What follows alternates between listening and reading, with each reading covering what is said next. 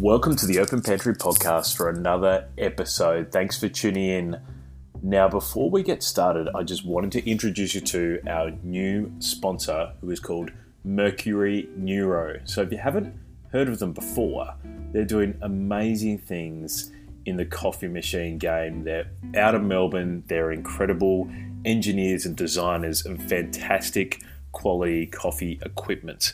So, Mercury Neuro is actually a coffee machine, optimizes performance, maximizes results for your coffee extraction, milk texturing, and also an accurate hot water delivery. It's exceptional. I've seen it in person. Jordan, who's the CEO, is an incredible guy, and his team of engineers and designers are doing fantastic work. So check them out at mercuryneuro.com.au. Now, on with the show.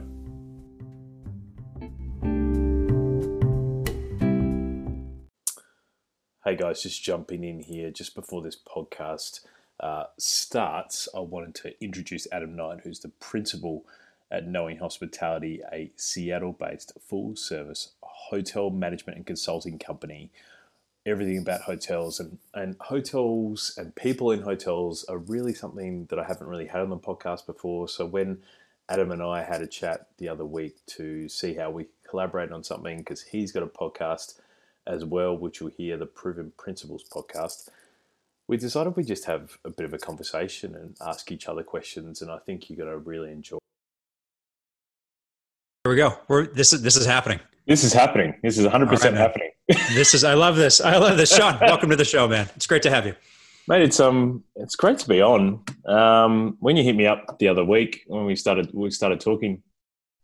Um, yeah, like hotels is something I haven't really spoken to anyone about. As I said the other day when we had a we had a casual off the off the cuff conversation, and uh, the hospitality industry, I know both our countries are in massive trouble. And hotels from an area where I'm not from and know about was an area that I was even more worried about than restaurants. So it's, mm-hmm. I think this conversation we're about to have is going to be really important and insightful for a lot of people. So I appreciate us having yeah. Yeah, no, absolutely. I, I, hope it is. You know, I mean, food and beverage is such a huge part of hotels in general. Mm-hmm. Whether you're talking high end fine dining restaurants, whether you're talking you know um, free breakfast buffet mm. in the morning as part of your room whether you're talking banquets and events i mean this is there's a lot that goes on in food and beverage behind the scenes in, in in hotels and you know even moreover than that there's a whole support team behind the scenes especially for events where you've got event managers and sales managers and event coordinators and banquet captains on the floor. I mean, it really kind of mushrooms pretty quickly. Um, so yeah, I think we can cover a lot of ground today. Yeah, absolutely. Yeah, absolutely. How about um, why don't you give everyone the uh, kind of the, the Cliff Notes version of um, kind of who you are, where you're from, what mm-hmm. you're doing, how you got here. Cool. You know that backstory. So I um I've been in the industry for 23 years now. Um, started out as a baker, wanted to be a chef. Um, worked uh, worked as a baker's assistant, got to be a baker, then a then a um, then a manager at 19. Um, I had a um, had a boss at the time who owned a, a brand called a Baker's Delight, which was uh, you got uh, Canada has in in the form of COBS bread, which mm-hmm. is um, the biggest bread retailer in the world, and started out with them super young. And he bought a second bakery, and I managed that. And then uh, and then the company came and said to me at the age of just on sort of 21, uh, do you want to buy a business? And I did that and got got some money from my parents, luckily, and and mm-hmm. bought a bakery and tried to make it work and you know do 80 100 hours a week um, working really really really hard for sort of four or five years and then um, the company came to me again said do you want to buy a second bakery we've got one that we can give you at a, a really good price sean and um, maybe you can work a bit less um, so i did that I bought a second bakery, had to refinance with another bank because my existing bank said, no, you're working too much and you're not making enough money, so we don't believe in you. So I said, sweet. So I've moved banks and um, uh, that was going really well. Um, unfortunately, had a had a, um, a relationship breakdown uh, and and somehow got into a situation where I went out drinking with a mate one night and we got into a got into a, his car and, and had a high speed high speed car accident at 120 kilometers oh and um, wow. uh, into a tree, right? And then so that that means my whole life's changed overnight. I Um, couldn't bake, so my hands couldn't. My hands physically wouldn't work. Um, had all upper body injuries, lower body injuries, every kind of injury. Uh, had to train myself how to walk again, how to eat again, all those kind of things. Um, went back into the bakery sort of nine months after the accident around, and um, but it was too late. I'd burned enough cash, and about 6 mm-hmm. months after that, put everything into liquidation. So that was sort of eleven years of my baking career gone. I decided um, Bakers Delight gave me the opportunity to go work in Canada for a little bit in Vancouver and, and help with COBS. Uh, I did that for a short period of time and, and came back. Um, worked for a coffee franchise. Then I worked for a burger franchise, which um, which is called Grill'd. So they've got about uh, now they've got about 150 locations in in a, uh, in Australia uh, and in Bali, funnily enough, and um, and their sort of high end kind of burger, so the healthy burger concept sort of came through here. Uh, so this was 2008, 2009. I started with them. Was then with six years in Brisbane and in Perth. If people know geography of Australia, opposite sides of the country. It's a bit like going from New York to LA. Yeah. Um, and uh, so finished up finished up with them after six years. Decided I want to live and work in Melbourne, which which is arguably the the food capital of Australia. Uh, don't tell people from Sydney, and uh, definitely the coffee capital. And um, and wanted to live and work here, and that was five years ago. Worked for a couple of different QSR brands. Um, ran a sourdough bakery brand for a year, um, which was incredible. Got me to link into um, uh, Heston Blumenthal's restaurant here, um, and a lot of really high quality chefs like Neil Perry and mm. people people know the Australian scene. Um, and then the last sort of three or four years, I've had a consulting business, which has included a podcast for the last three years called the Open mm-hmm. Pantry Podcast.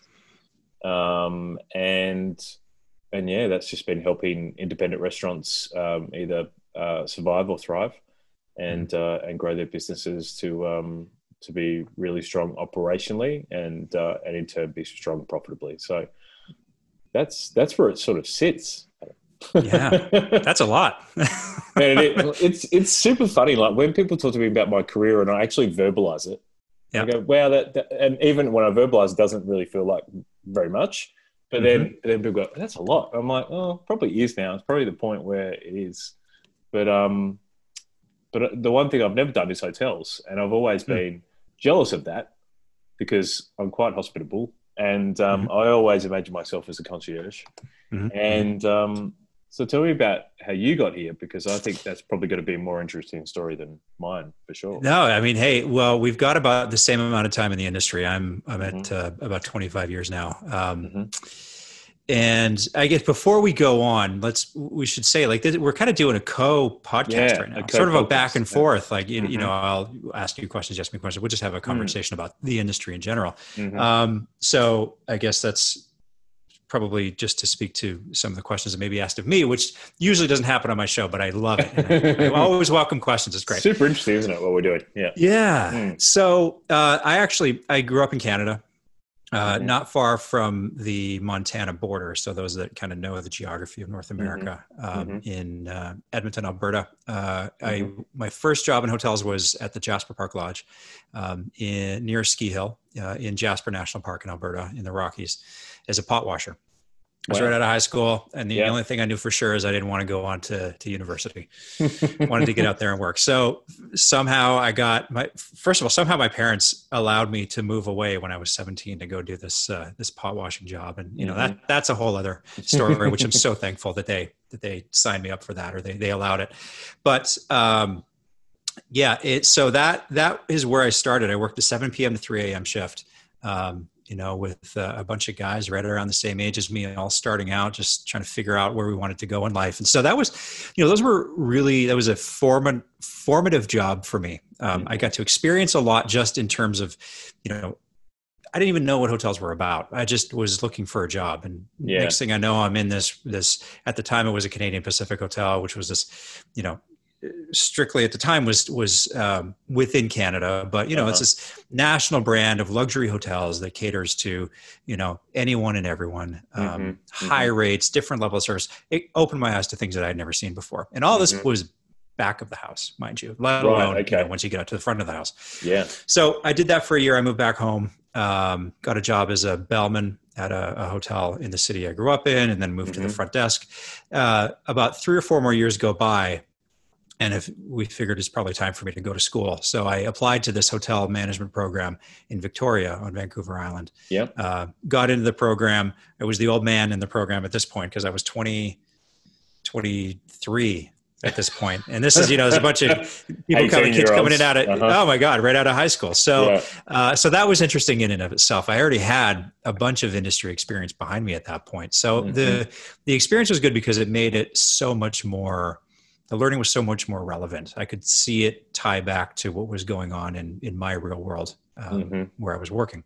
Mm-hmm. So did that for a while. Joined back up with uh, with Fairmont Hotels. It became Fairmont at the time, mm-hmm. um, and then career took off. I kind of moved all over um, North America. Uh, spent mm-hmm. some time in Calgary. Moved to the U.S. Went to the islands, Caribbean, um, and uh, kind of worked my way up the chain. I did. Uh, I came up on the rooms side at that point.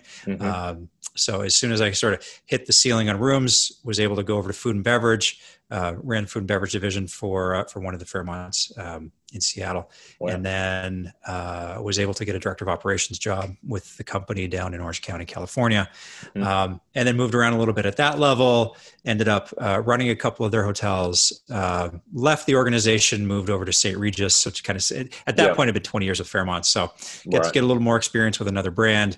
Did that, and then took on some independent hotels after St. Regis. Um, all the way along, sort of in, in leadership capacities, and eventually topped out in the corporate world uh, as a VP of operations uh, for uh, a regional uh, hotel company in California, which was a really great experience. Um, and so, you know, when I told the story of my career through um, different conversations you end up having with employees, yeah. whether it's yeah. um, whether you're interviewing people, whether you're doing onboarding or, or orientation, you know, it it was just what happened to me and it doesn't sound that interesting like to your point when you're telling mm. the story out loud of kind of how you came up uh, and then when you hear you know you hear it told back to you from other people like oh you started as a pot washer and now you're yeah. VP yeah, of operations. VP of how, does, like, yeah. how do you square that? Yeah. So mm-hmm, mm-hmm. it's, uh, it was interesting to come up, um, doing that, and, but all the time in the trenches, um, always in operations, always just on that treadmill, that instant gratification yeah you know yeah um, that operations was, is was that deliberate did you always want to do ops because i'm curious what your no. what your answer is because no i didn't i ta- 100% fell into it i uh, i had looked at going into banking at one point i had looked mm-hmm. at going into going to be a, a lawyer at one point um, I kind of I, I never knew what I wanted to do, but hotels were always the thing that I was able to fall back on. Mm-hmm. I always found myself like just I needed to get a paycheck, so I was working in a hotel. Mm-hmm. And 25 years later, here I am. not a banker, not an attorney, an operations guy. Because you because you're in you're in Seattle now, right? So yeah, like the one thing during this during this crisis here is that in Australia, at least, um, restaurants have allowed been allowed to take away. I think what Americans call takeout mm-hmm. and um, and delivery uh, there's been some points where they've had people, you know, involved in uh, customers have been able to come in the restaurant at different levels and, and all that kind of stuff. Mm-hmm. Like, but the one thing about this crisis for me is I just thought hotels are in deep trouble. Like outside of oh outside of what we do hotel quarantine. So when people come mm-hmm. back from overseas, they have to go into hotel quarantine for two weeks, mm-hmm. mm-hmm. um, which is a whole other story. But like I'm not sure what's happening in, in America. Like, how are hotels surviving right now? Are they shut down? Are they are they semi open? Like, what are they doing? How long do you have? I guess this podcast could go on as long as we want it oh, to. it could go very long. Yeah. Uh, yeah, you know, it's the situation here for hotels is not good, um, and it's that's a blanket statement. Let me let me start yeah. by saying that you know, as, mm-hmm. as an industry as a whole in North America, in the US in particular, is not doing yeah. very well. There yeah. are pockets that are doing okay. Okay. Uh, and those are some of the drive destinations. Those are some of the, uh, you know, the the local vacation areas outside uh-huh. of major urban centers. Uh-huh. You know, so you know, you go to a beach or you go to the mountains, you stay in a I cabin, see. a luxury yep. cabin, or something like that. Like that's those places are doing better than others. Okay. Uh, but but by and large, the industry is is not doing well. Um, occupancy. Actually, I pulled some stats here, so I, I mm-hmm. prepared mm-hmm. for I'm, im- I'm impressed. for the I'll, for the I'll show here. stat for you if you like. so let me read some stats here. Yeah. Um, no, I, well, so the week ending uh, last week, so August Mhm. 1st. So Mhm. are you familiar? There, well, let me, I'll back up here. There is a reporting, an industry stats reporting agency called Smith Travel Research STR. okay. Mhm. And that is a, uh report that, that just about every single hotel uh, subscribes to so Uh-huh. that they can get data on what's going on in their market. And every Okay. week, STR puts out, and I'll, actually, what I'll do is I'll link in the show notes to this if anybody wants to see it. Uh, It's Mhm. really good information. Mhm. Uh, every week, they put out national statistics on what's going on in the market, and they Mhm. always compare it to the same period last year. Mhm. So, Mhm. so now that so with that out of the way, uh, the week ending August first, so July 26th to August 1st, Mhm. national occupancy was 48.9%. That's Wow. down 34.5% from the same time last year. So it's a big drop from Yeah. the same period last year. Mhm. And the Mhm. average rate nationally was $100.04. And that's down 25.3% from same period last year. Wow. Now, Okay. that it, it might sound like a low average rate, but you got to think this is taking every single hotel and every single segment, Sure. every type of property, all all in aggregate, right? Yeah, So From high end to like holiday thousand right? dollar rate to Mhm. the fifty nine dollar rate. So Mhm. take that with a grain of salt, but it's just good Mhm. information to know to see what's happening across the board. And I think if you dive deeper into the stats there, what they said is that the top 25 markets actually showed a lower occupancy and average rate than all other markets. So what that means is you've got the top 25 big markets, big, think big cities in the country here. Mm. All of those performed below the national average. Mhm. So Mhm. what that tells me right away is cities aren't doing well. It's some of these smaller outlying areas that that tend to be doing a little bit better Yes. um, across the board. Mhm. Um, and I think it's interesting just to look at you know how you know what was going on in the industry leading up to where we are right now and where things are probably going to go with hotels as we move forward Mm. globally at the end of 2019 there had been the most hotels and hotel rooms under construction ever Really? it was a record by the end of 2019 Okay. um, it was what was it here 15000 projects totaling two and a half million rooms in various stages of planning uh, and construction across the world at the end of Wow. 2019 Wow. huge amount of hotel rooms Yes. in the us uh, it was the same you know every country Mm-hmm. would have or just about every country would have contributed to that so it would have been a record kind of across the board Mm. well the us going into the first quarter of this year it by the end of march we had hit a record of 215000 rooms under construction and in april we had another record of 220000 rooms under construction Mhm. and in May, that started to die off. What was interesting is that in April, when we hit that that peak, that was the first month that we had these travel restrictions where everything shut down. Mhm. So, what that tells me is that that's th- those numbers. They sound impressive. They are impressive, and it just would have kept going had this pandemic not happened. Yes. Um, that that's just an indication of a loaded system, right? Those things, like a lot of those rooms, those hotels take years to plan Yeah. and put absolutely. together and you got to get the deals and the site. I mean, it's just it's Mhm. just a very complicated process. So now we're Mhm. starting to slow down. But you know, we don't know where this whole pandemic is going to end. Nobody does. I mean, there's a lot of Mhm. people pontificating about it, and I'm sure we're going to do that here today too. Yeah, of course. But nobody really truly knows how things are going to shake out. But when you look at some of the indicators of what's happening in the market here, you've got business travel down across the board. You know, here in Mhm. Seattle, you've got Amazon who's got 35 or 40 something buildings here.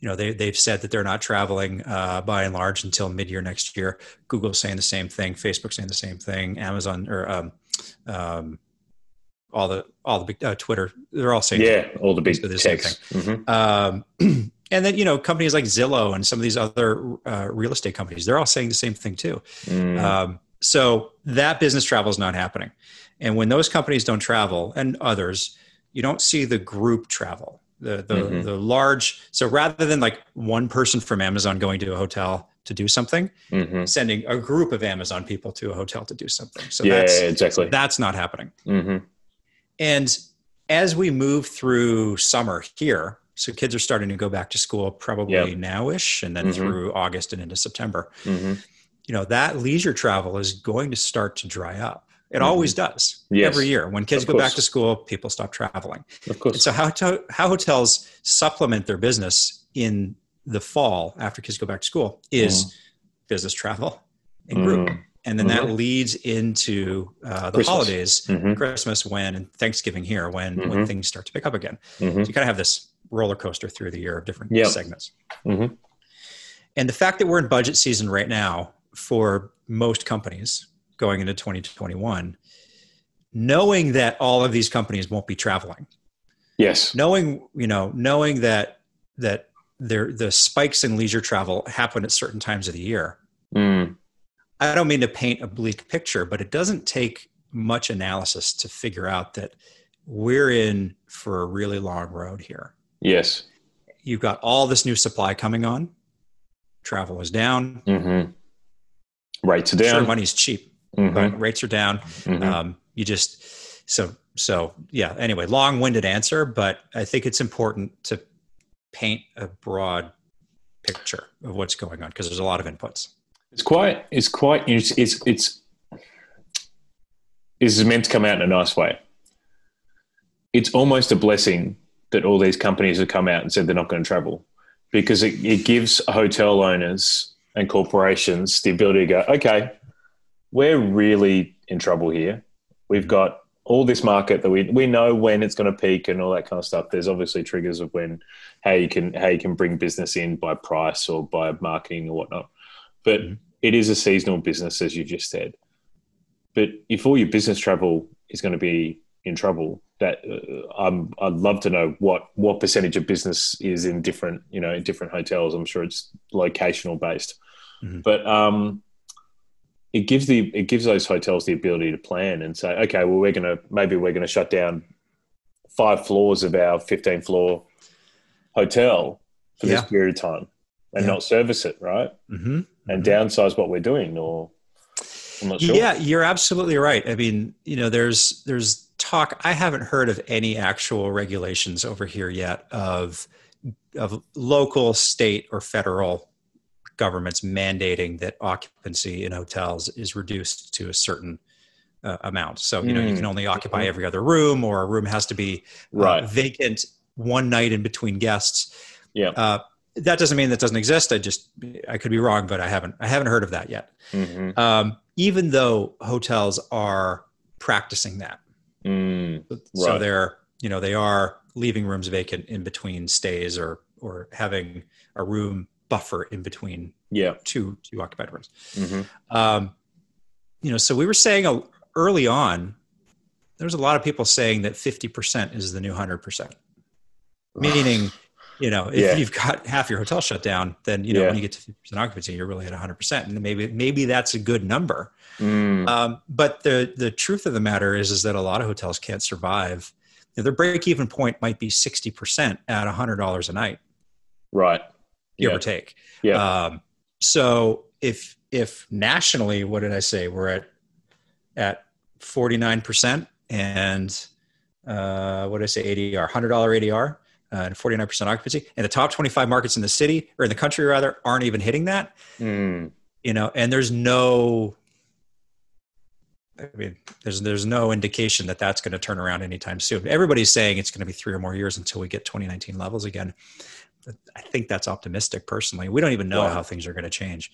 Um, so you know we're starting to see hotel uh, bankruptcies and failures and, and and that's just going to move through the system um, you know as different types of loans and different programs that affect those loans kind of come in and out of service. Um, so there's yeah there's a lot of a lot of road ahead.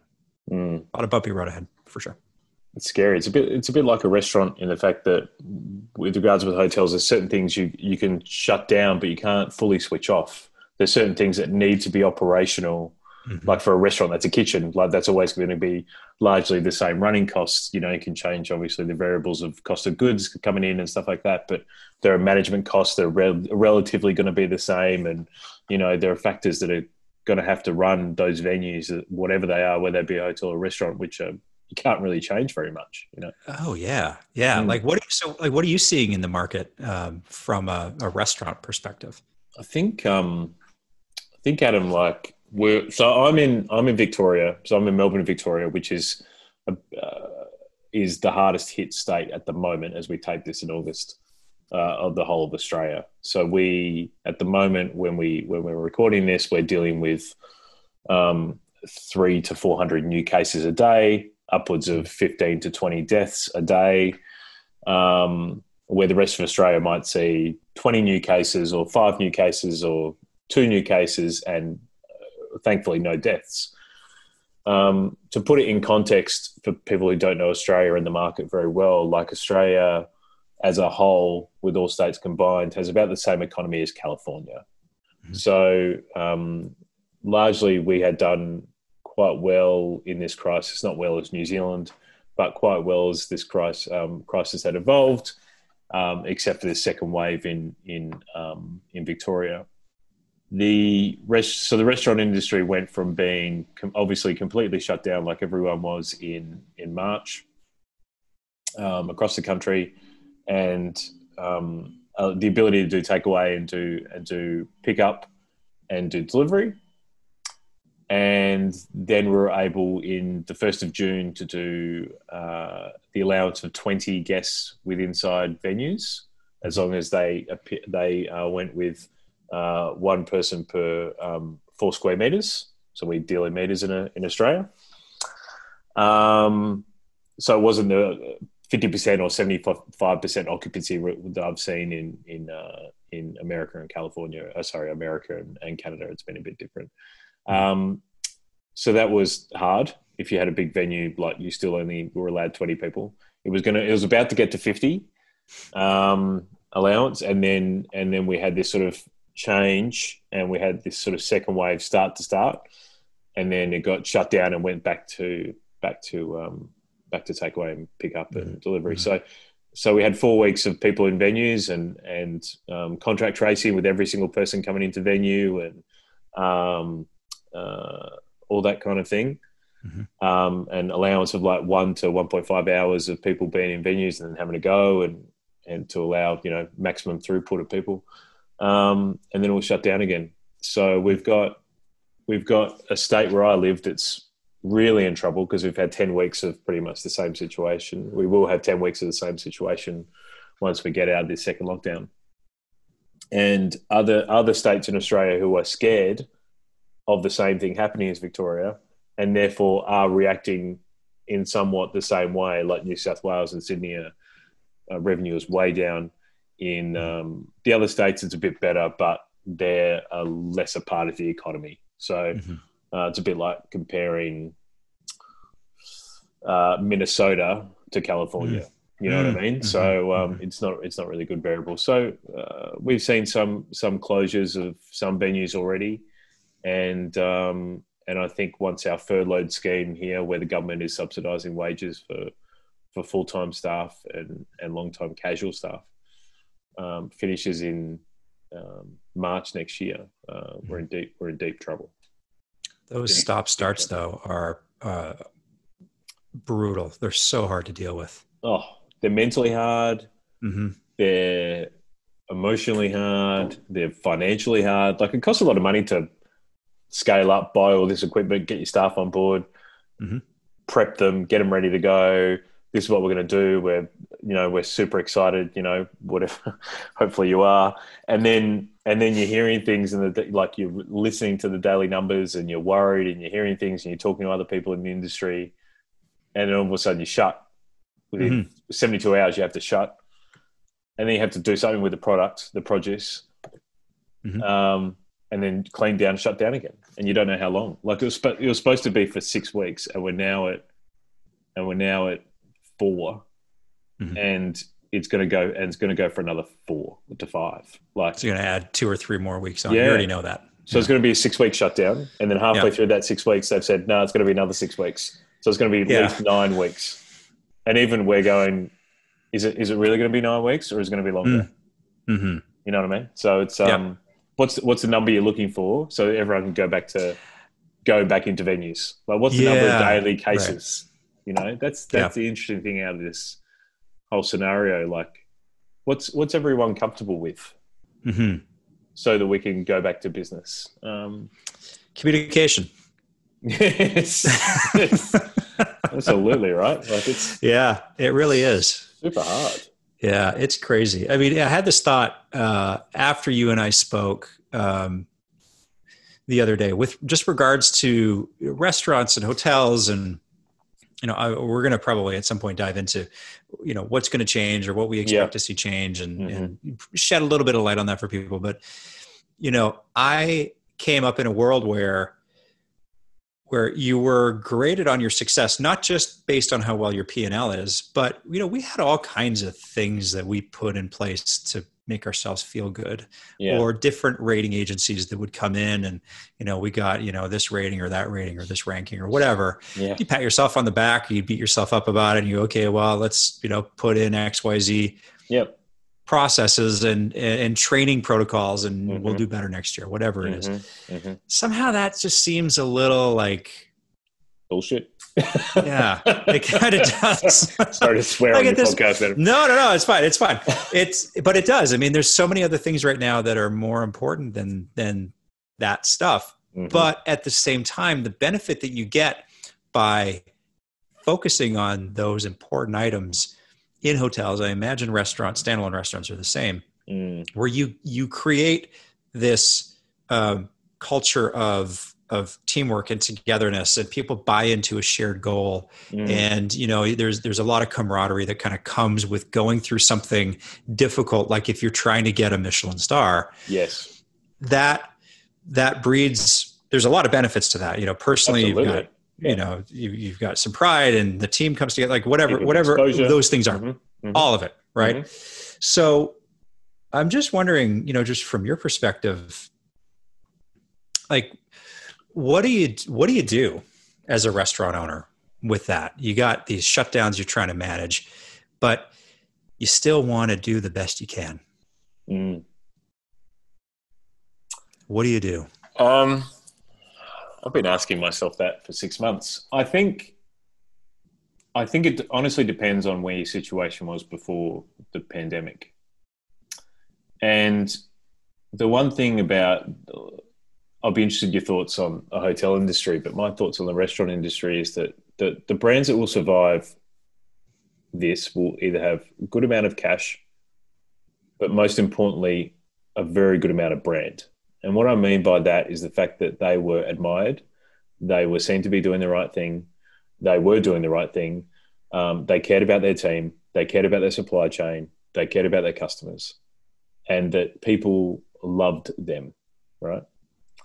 If you were a restaurant, a restaurateur who underpaid your staff, who late paid your suppliers, who did everything to you know bring your customers in for different days at cheaper prices and didn't really care about your customers, cared about the dollar figure, then it's unlikely one that you're probably making money long term, and two that you're going to survive. Because I think what this situation has highlighted is the people who are doing good and the people that are not doing so good in our industries. So I think it'll it'll may take a while to play out, but I think the good people who have been doing a great job for each of our industries for a long time, most like people like yourself, Adam, and hopefully people like me will survive and will do very, very well because we do things for the right reason. We do it with empathy and we do it because we genuinely love the industry and connection. If what I, what I've said on other podcasts and even on my own is that if your restaurant or cafe um, was trading year on year down post pre-pandemic, then is then you should stop trading and and wind up your you know wind up your operations because unless you've got some panacea for the way that this is going to work um, pro- profitably for the hospitality industry and you have a great idea that no one else has thought of, then I don't know how you're going to trade positively out of this.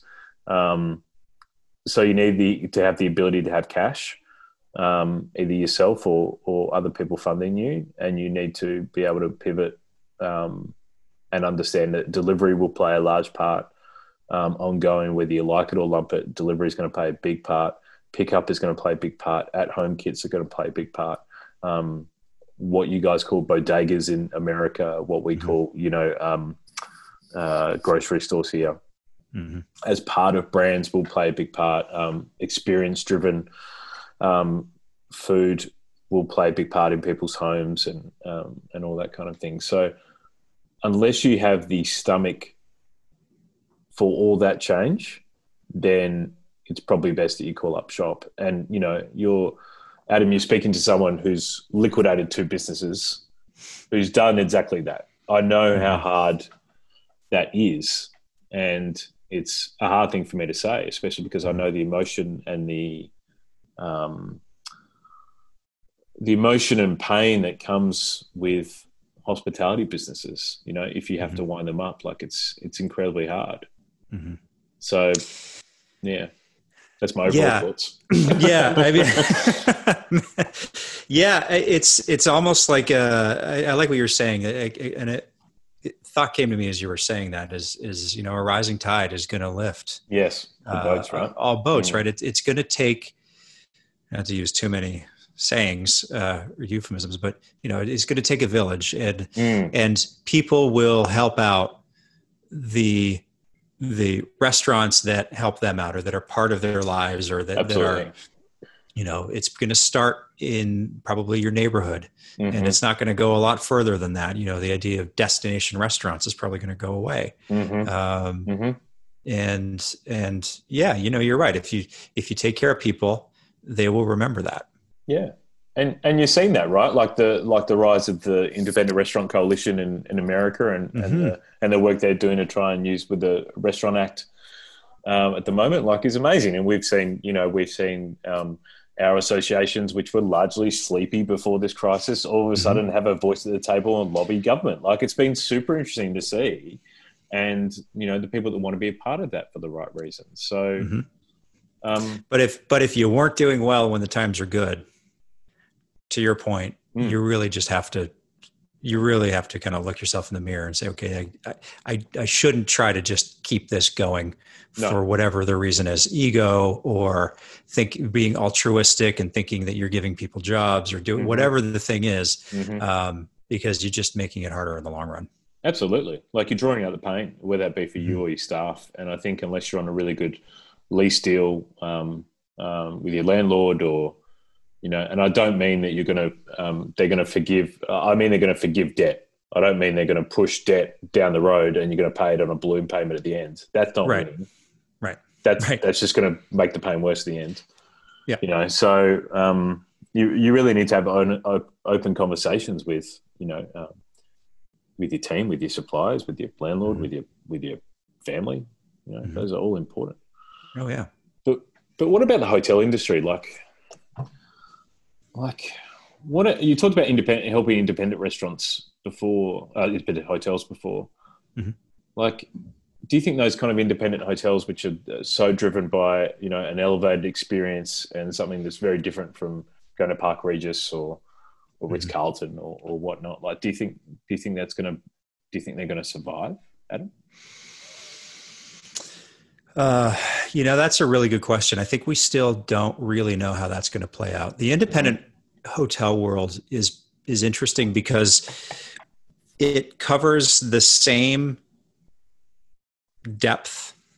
I was going to go wide, but it covers the same depth as the branded hotel world. And what I mean by that is you've got just like you have limited service and full service and upscale and upper upscale and luxury branded mm. hotels, and we all know mm-hmm. the brands. Yes, you have the same in in the in the independent world, um, and and so they're not necessarily better positioned or in a worse position than the branded properties are, because it's still to a certain extent a geographic play. Mm-hmm. So mm-hmm. if you've got an independent hotel in a local, at least right now in a local vacation market um, and just like you were talking about with restaurants, you're connecting with your guests and you've got some interesting programming and you you are a part of the community. You're not just another building where people sleep, but like you know you you're you philanthropic and you participate in city events or county events, whatever they are, or you yes. you know you, you're a part of the the charitable fabric of the neighborhood that you're in. You're going to be at least in a better position from a, a brand um, uh, recognition or, or, respect. I'm not really sure what the right term is there, but yep. like yep. you'll have more goodwill in your. Mm-hmm. So mm-hmm. I think that that'll play out really well. Mm-hmm. Um, and then if you're in a city center hotel like Seattle, I'm literally looking out my window right now, and there's nobody downtown. It's empty. Um, it's pretty sad. So, and you know, I've got an independent hotel right across the street, and I've got a branded hotel another block away, and I can see them both. Uh, it, neither of them have anybody in front of them right now. Yeah. Wow. Wow. So, yeah, I think uh, I think the principles still apply. Same as what you're saying with with restaurants. It's going to be the same with with properties. The ones that are run really well, that are smart, that uh, can adapt to what's going on right now. And you know, hotels are funny because the industry sticks on these points about always wanting to have sort of enough under your roof that uh, as many people as possible can get what they want. So okay. try to be all things to all people. Okay. Um, and so a good example of that is, you know, a hotel that has a restaurant that is not not it does not only does not make any money, it, it's it's a it's a cost center for them. Yes. This happens across the board, yeah. where you know it'll the restaurant is an amenity, it's not a revenue center, mm. and so you know hotels will have these amenities in place because you know they want to make sure that they're providing enough breadth of service to the guests that are staying right. uh-huh. in the building. Yeah. In spite of the fact that it's losing money. Yes. That is 100% going to change. There's no doubt in my mind. Now, what do you do with that space? I don't know because you know do you turn it into a banquet space do you turn it into co-working space uh, for you know people in the city to come in mm. um, you know because you know if people are still coming downtown but they can't go to the office maybe they come to your hotel and they rent a desk for a couple of hours and they can yeah. you can provide them with minimal food and beverage service mm-hmm. you know mm-hmm. that that's I, I think something that's certainly viable in some of these restaurant spaces in hotels that you close down um, so you know that's that's that's still yet to play out but because i mean again a lot of hotels are still closed and mm. they haven't even opened their restaurants yet some of them so because of the hmm. restrictions mm. that are going on they haven't even opened the restaurants even if the hotel's right. open right um, yeah so it's um, yeah it's a lot do you think with you said before about you know 15000 properties under construction um, which is just a, a mind-blowing figure right when you think about it um, yeah, two, and, two and a half million rooms that's just unbelievable. Mm-hmm. Um, do you think some of the larger chains, like you've obviously been involved in larger chains, that, that they will see those as just proper that is just property, mm-hmm. and they'll just go, okay, well, we don't want to make that a hotel anymore because we know that hotels aren't going to be maybe not be viable for the next three to five years. So we're going to make that into a, we're going to sell that as apartments. Mm-hmm. Do you think do you oh, think I, that kind of thing is possible? 100%. They're already seeing that happen. There's stories right. coming out about hotels in New York in particular that are going right. to go yes. um, condo uh, or turn into office towers. And I don't know who needs office space right now, office but towers is the know. stupidest thing. yes. But it's happening. Mm. Uh, look, the not to oversimplify the the the real estate side of hotels. Yes. But as a general rule, some of the larger, more um, trophy properties you can right. call them trophy properties. Yes, uh, yeah. are usually owned by larger institutions. It's it's re, it's very rare to have, uh, you know, a Four Seasons hotel owned by an individual. It happens, but it's super rare. And yes. you know, you can yeah. just do a quick Google search to find out the, bill, the, the billionaire that owns that, for, that Four Seasons. You'll know. so, but the reason I say that is that you know these companies will have the ability to finance they can burn cash longer. Sure. Basically. Sure. sure. Uh, whereas, you know, a smaller independent hotel, usually owned by uh, a couple of investors. Maybe it's a mom and pop operation, Mhm. um, and and you know that's a whole other story. yes. You know, Yeah. they don't have um, the the ability to just just float that business for months on end or, or Mm. potentially years on end Mhm. without some dire consequences. Mm. Do Do you think that um, largely what we're seeing with airlines at the moment will probably be a consolidation of airlines, whether that be um, some just go completely bankrupt, or you know, there you know, American Airlines might buy three more airlines in in America. I'm not quite sure. Um, do you think that'll happen with hotels? Is that already happening? Like a big chain buying out a couple of the smaller chains? It's already happening. Right. Um, Wow. Yeah, it's been going on for a few years now. Yeah. Um, you know, the the big one that happened a few years back was when Marriott bought Starwood. And so they've got something like 35 brands um, under their umbrella now, under the Marriott umbrella. Um, IHG is no different. Um, Mhm. Hyatt, Hilton, no different. Mhm. Um, so yeah, we're seeing that now for sure. okay. Um, it's hard to see how you know one of these big guys is going to buy another one of the big guys. Yes. Um, it could happen. Everybody would have said that there's no way Marriott would buy Starwood, and it happened.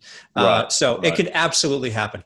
You know, I don't necessarily see what the benefit would be to to go from 35 brands to 65 brands under your control because because nobody's traveling. So yeah, of course. what what's, what's, the, the point? what's the point? Yeah, unless it's going, it's get, unless it's going for a penny on the dollar, right? Like Absolutely. Yeah. If yeah, if you get into a position where you can, you know, the company's going to go under and you can get all of that Mm, and all the assets there for super cheap. Yeah, of course. But like Mm. just as a as a transaction, um, that's probably going to slow for a little while. is it question that has nothing to do with what we're talking about? Is there a reason why, if if I'm if I'm Marriott and I'm buying Starwood and they've got 35 brands, hotel brands, that I'm keeping those 35 brands and I'm not just doing one brand or five brands? I can imagine it's co- it costs a lot of money to continue all the all the assets for those particular brands, even though the mm-hmm. cost to obviously change over all the all the logos and all the blah blah blah, all the Right. paraphernalia which goes in hotels at the start.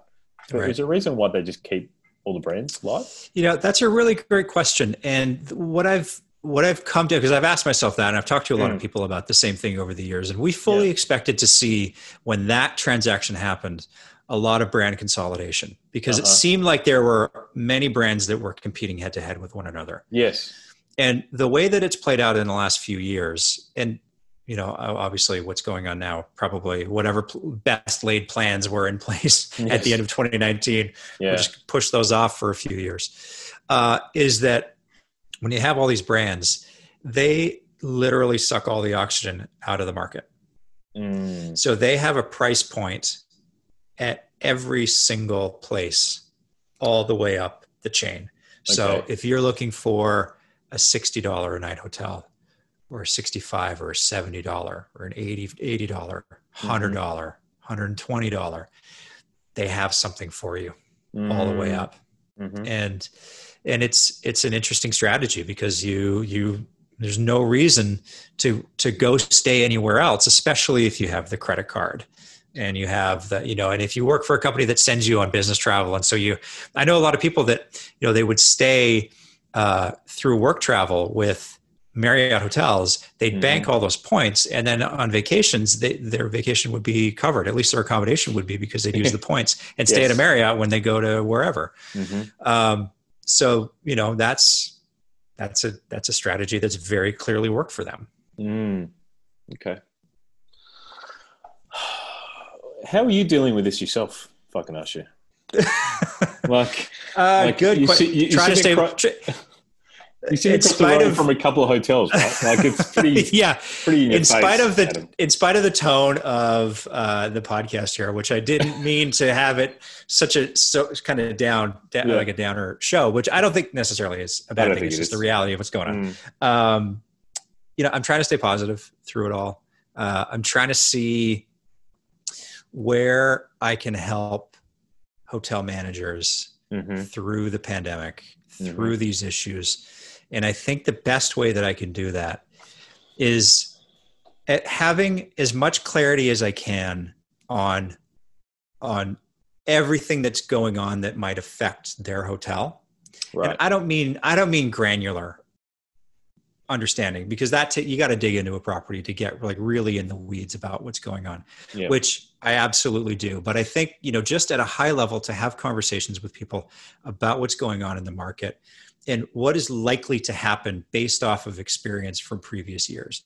Just like we started off the conversation saying kids are going back to school, we know every year that leisure drops off right around this time yes. and hotels survive with you know business travel and group travel through the end of the year Mhm. that's just that's a constant yeah. um, and so you know having those conversations to say okay we know that this is going to happen so how can we best prepare your business to deal with the thing that is usually there that isn't going to be there this year what are we going to do and so it forces everybody to start thinking about things a little bit differently um, and you know i said earlier that hotels are um, slow to change like it's like Mm. turning a cruise ship sometimes Mhm. um, the successful hotels are going to be the ones that are willing to break the mold a little bit. They're willing to be nimble Really? and try new things and try to try to be outside the box and do things we love, especially in the branded world. My God, we love to say, "Oh, that doesn't fit with our brand. We don't do that. That's not that's not us." yes. you know, So because we're the- yes. Yeah, exactly. Well, Mhm. if you if that is the hill you want to die on,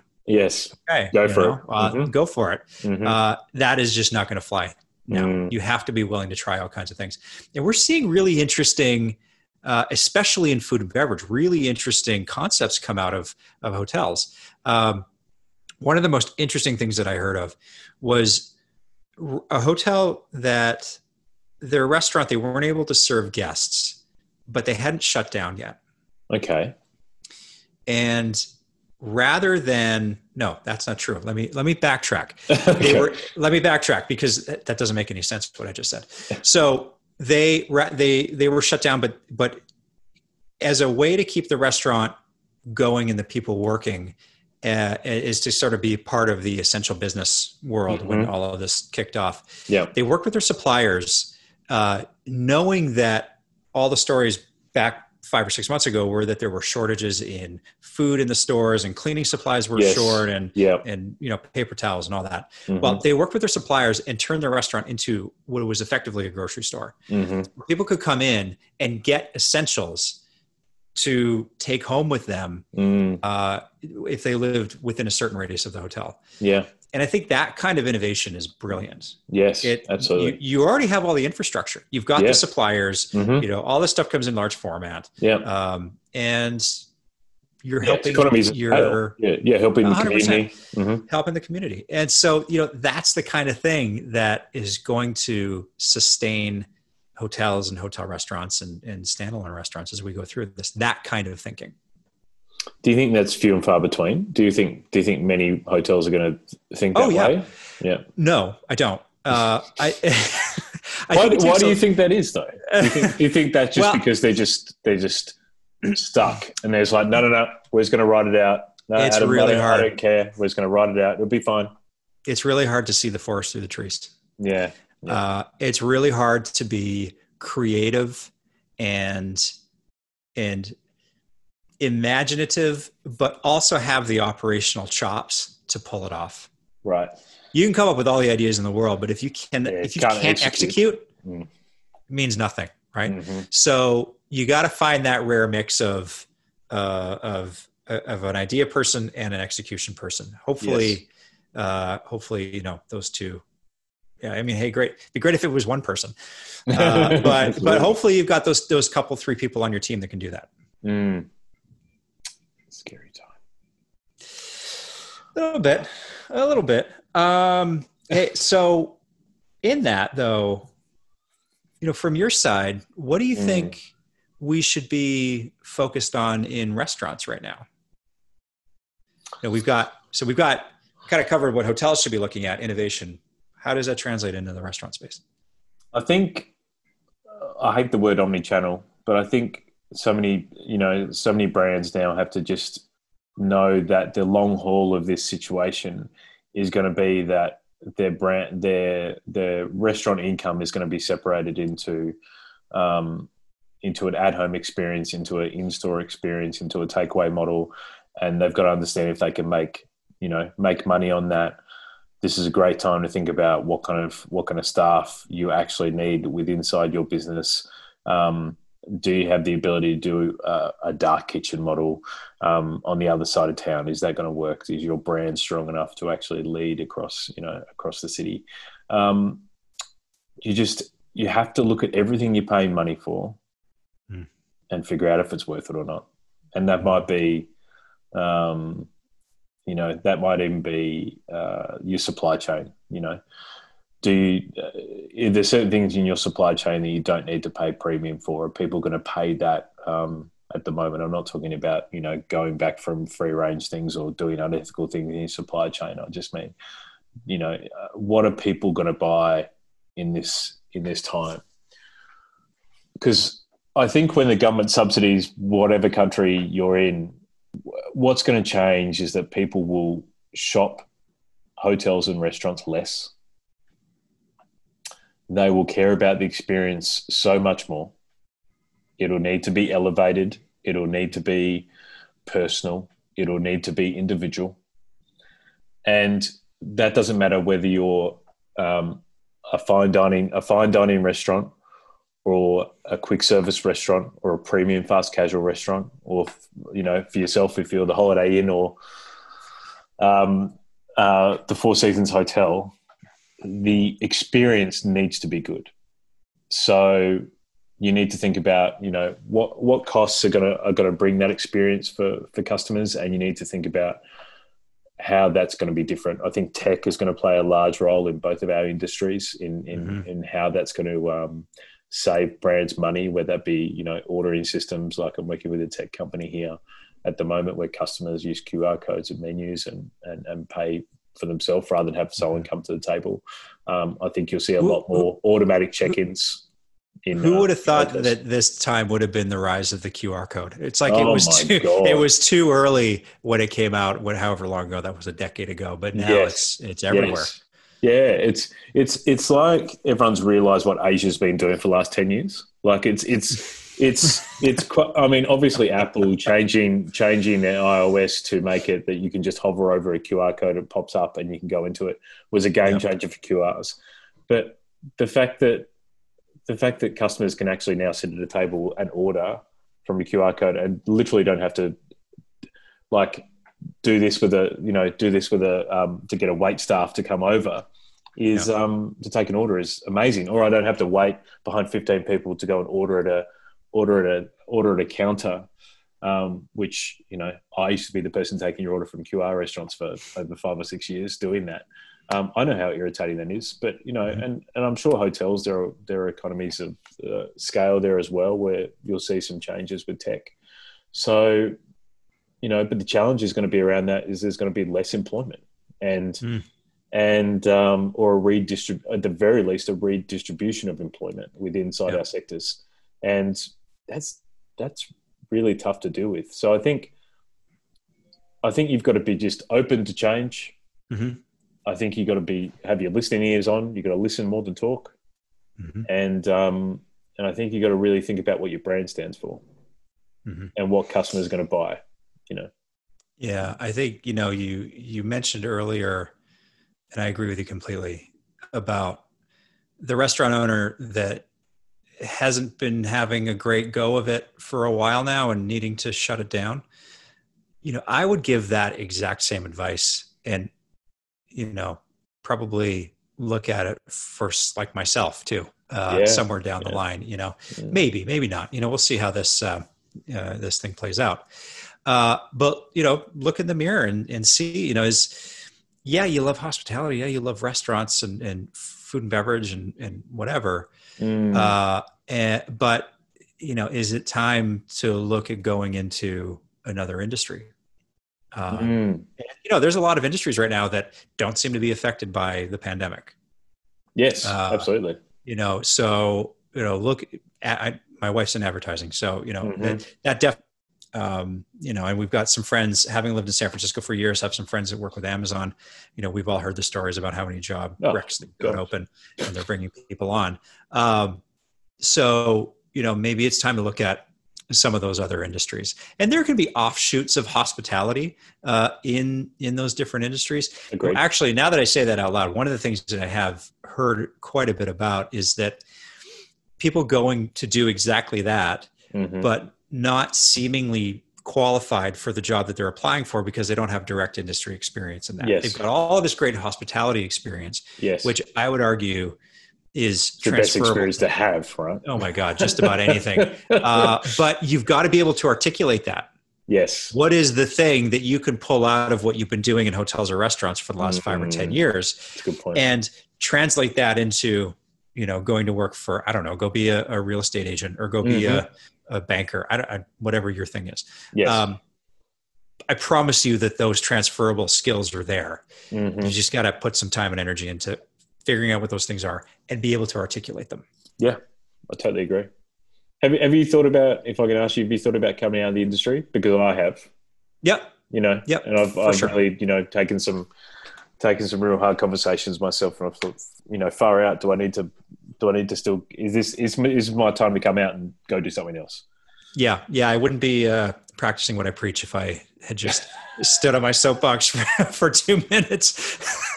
I said, no, I'm not. Yeah, absolutely. I've thought about it. I don't think that that time's yet.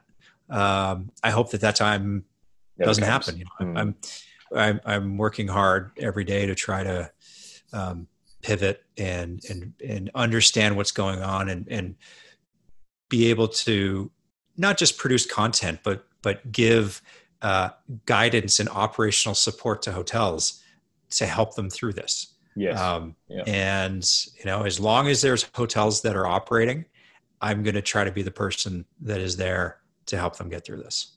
Mm. So we'll see how that plays out.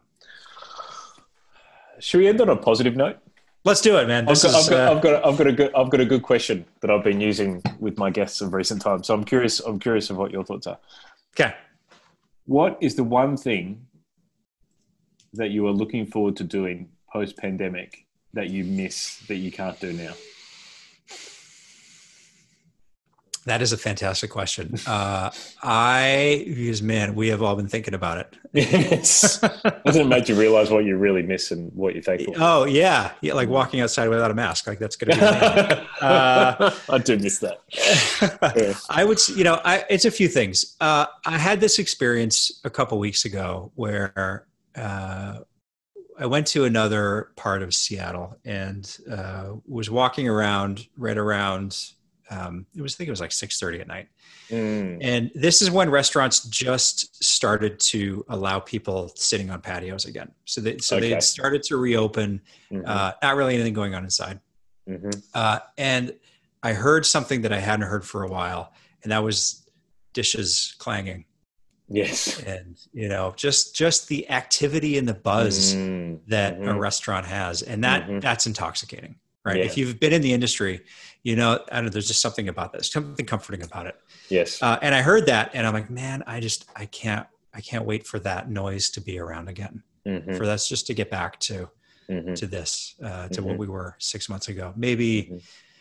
maybe we never will but you know and then we'll just have fond memories of it but uh, yeah it was just that it was it was the energy in a busy restaurant or in a busy hotel uh, Yeah. or in Yeah. city center. um, and then the other thing is just stability and predictability um, you know let's it'd be nice to get back to the uh, in the, you know in the hotel world you know you kind of know how your year is going to go and you've got these milestones through the year of you know Yeah. this event happens and then this and then this, and, this, Yeah, yeah, yeah, yeah, yeah. Yeah. and Yeah. Uh, and then you repeat it next year Mhm. and then repeat it Mhm. next year Mhm. yeah i mean we'll get back there at some point down the road uh, it's going to be a very different industry though by the time we get there Yeah, yeah, I totally agree. How about you? Um, you, you stole my thunder. I was going to say exactly the same thing. Um, yeah, I like being in being in any kind of you know restaurant or bakery space. You know, because I'm a baker and um, talking with chefs or bakers about about things that are happening and and and feeling that buzz on a on a Friday night or a Saturday night and it's full and people are bustling and people don't care that they're being tapped or hit or whatever. Um, yeah, it's just that I call it the rhythm of hospitality, right? Like it's just Mm. that, it's just that rhythm. And yeah, I miss that. I feel, I feel like I feel I feel like I'm not whole at the moment, and that's a really weird feeling. Yeah, because I don't I don't have the industry that I love actually functioning how how how it can. So yeah, no, I hear you. uh, okay, one one last question. Yes, on my end, you can. Yes, we can go on for another hour if you. Want. no, one more on my end, please. Uh, okay, so something again I ask everybody at the end mm-hmm. of uh, my show here. Mm-hmm. What's the one thing from your perspective that people could do right now that would give them the most bang for their time and energy? The one thing they could do I even I even prepared for this question in my head, Adam, and um, and it's hard because we talked about so much. I think the one thing they could do, and you're probably not going to expect this, is look at themselves as a leader and figure out if they still want to do what they what they're doing right now. Mm. Um, I think a lot of restaurateurs would have allow themselves to be busy working 80 to 100 hours a week like I used to for a long period of time. And people do that for a lot of different reasons. Um, some because they want to escape everything else that isn't involved in their restaurant. Um, the other one is financially they have to do it. But I think they need to look at themselves as a leader and figure out if they still want to do this. And if they do, then they'll be able to pivot in whatever way they want, as long as they've got access to the capital and the people that they that they can do to execute it. So I would say that's the biggest bang for their buck because that would allow them to see what they want to do, whether that be inside hospitality or not. Yeah, I wasn't expecting that answer. right. but I like the way you framed it around leadership because you know, leadership sometimes gets it's a bit of a misnomer with people. Sometimes I think it's just about cheerleading and and creating a strong culture and getting mm. you know mm. yeah and th- yeah those are elements to it but it's also about making the hard decisions yes and, absolutely uh, and this is definitely one of those times where you've got to take stock and uh, and potentially make that hard decision and just be prepared to do that so yeah i like that have you ever answered that question for your guests for yourself have you ever had anyone turn that back on you what would you say? Uh, no, no, no. I have actually no, I haven't. Uh, and you know, my the shows tend to be um, uh, topic specific. Uh-huh. So uh, you know, I just did one before this with an attorney who talked about um, the the laws around mask usage. Oh right, uh, okay. which is which is a relevant topic Great in podcast. the U.S. here because uh-huh. yeah. because we have to hear for well. some reason there's a lot of debate about it so it's yeah, great to and a lot of just mm-hmm. you know discussion about whether or not there you know Effective. there are laws in place to do that so oh, it was a great yeah and if that's if that's actually a thing uh, because mm-hmm. You know anyway turns out there's not. Um, so but no no i haven't. I guess anticipating your next question. Yes. Yes. So what's the what's the one big takeaway?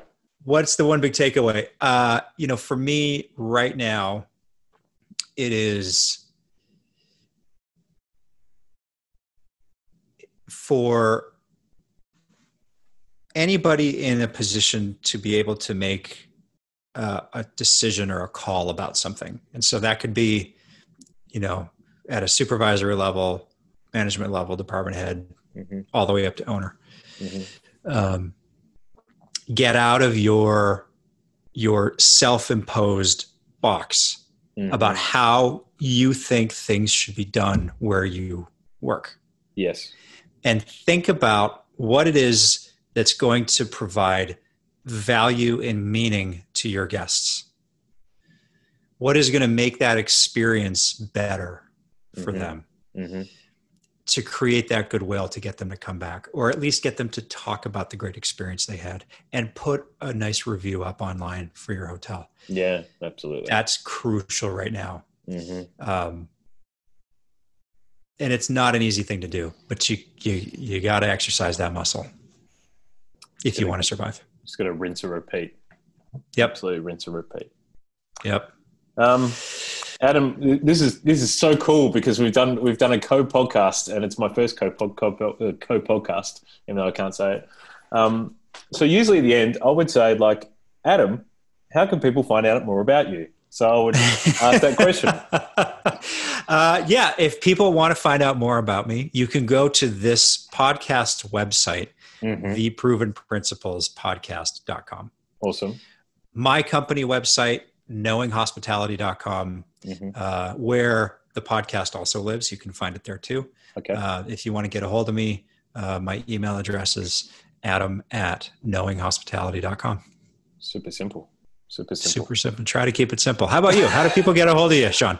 Oh, I didn't anticipate that question, Adam. Um, uh, pr- pretty simple. If you if you um, if you search for the Open Pantry podcast, um, you'll you'll find it, um, and uh, it's in all the all the good all the good places that you listen to podcasts.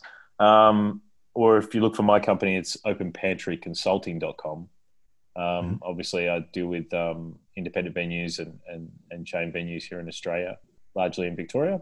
Um, but um, uh, I feel so blessed to, to know so many people around the world like yourself in, uh, in Canada and America and, and UK.